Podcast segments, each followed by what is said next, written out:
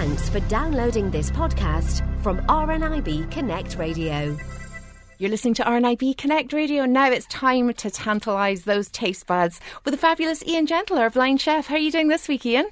I'm doing very well, thank you. Jill, how are you? I'm very well, thank you. Very, very well. You've got a super recipe for this week that I am dying, dying, dying to find out uh, because uh, it's one of my favourite fishes that you're going to be cooking. Absolutely. At home uh, where I live, we have fish twice a week. So I thought it was about time I shared a fish dish with you folks. Um, this meal combines an oily fish with steamed vegetables, so it's, it's very good for you.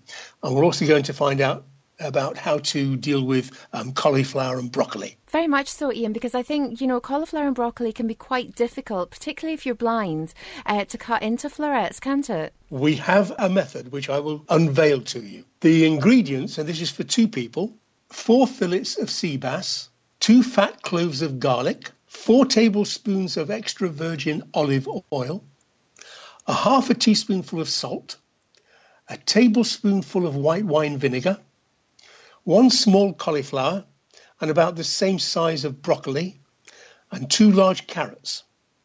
For equipment, we're going to need a small oven-proof dish, about 8 inches by 6 inches, that's about 20 centimeters by 15, uh, some tin foil, a garlic crusher, a small bowl, a dessert bowl will do, a steamer. I'm just going to describe the steamer.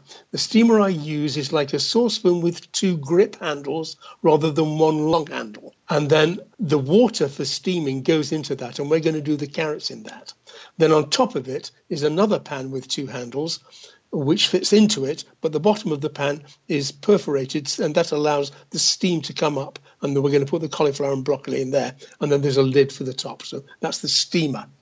We need a chopping board a long sharp knife, a small sharp knife, the famous Y-shaped vegetable peeler, a pastry brush, a talking kitchen timer, and a couple of measuring spoons.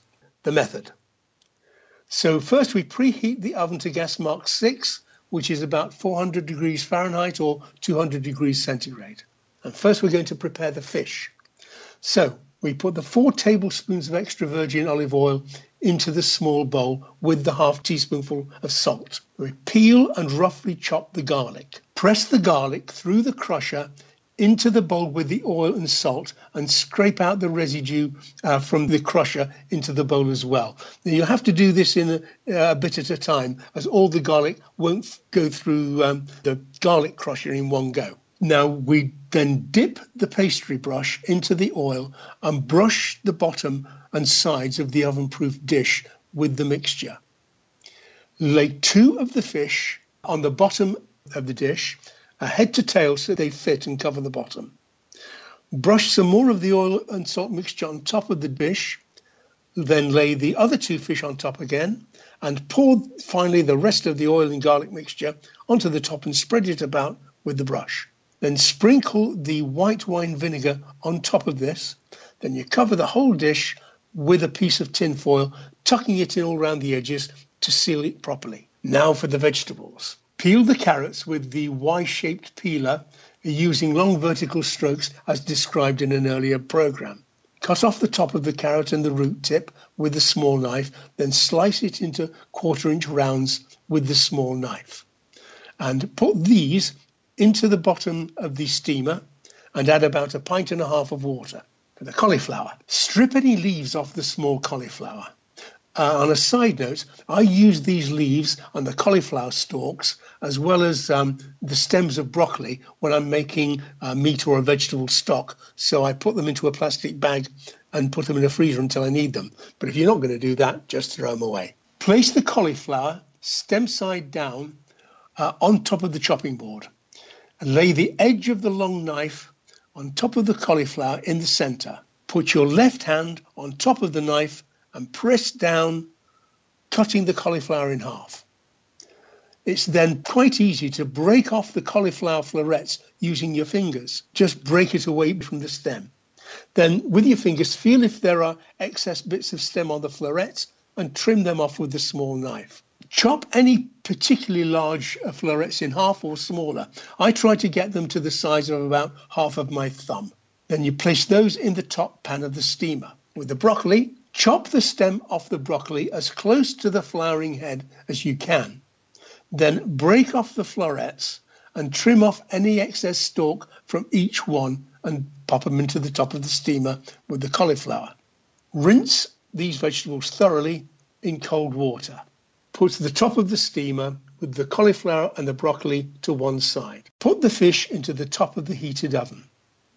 Put the carrots on the hob and bring to the boil and when boiling put the steamer with the broccoli and the cauliflower on the top and cover and you cook that for 10 minutes.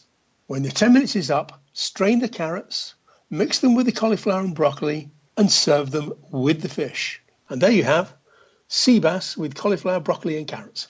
Oh my goodness, that just sounds so incredibly easy and so, so delicious. It really does. Now, I have to say, Ian, I know that, that you've said your partner doesn't like butter. I would have about half a ton of butter through that.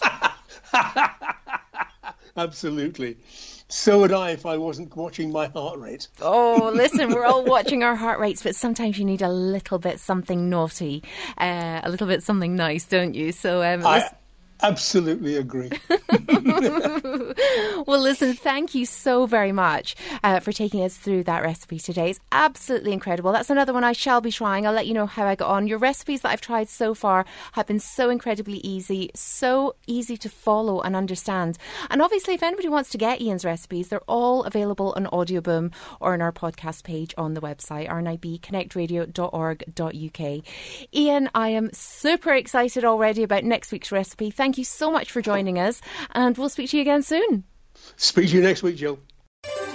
For more downloads like these, visit rnibconnectradio.org.uk slash podcasts.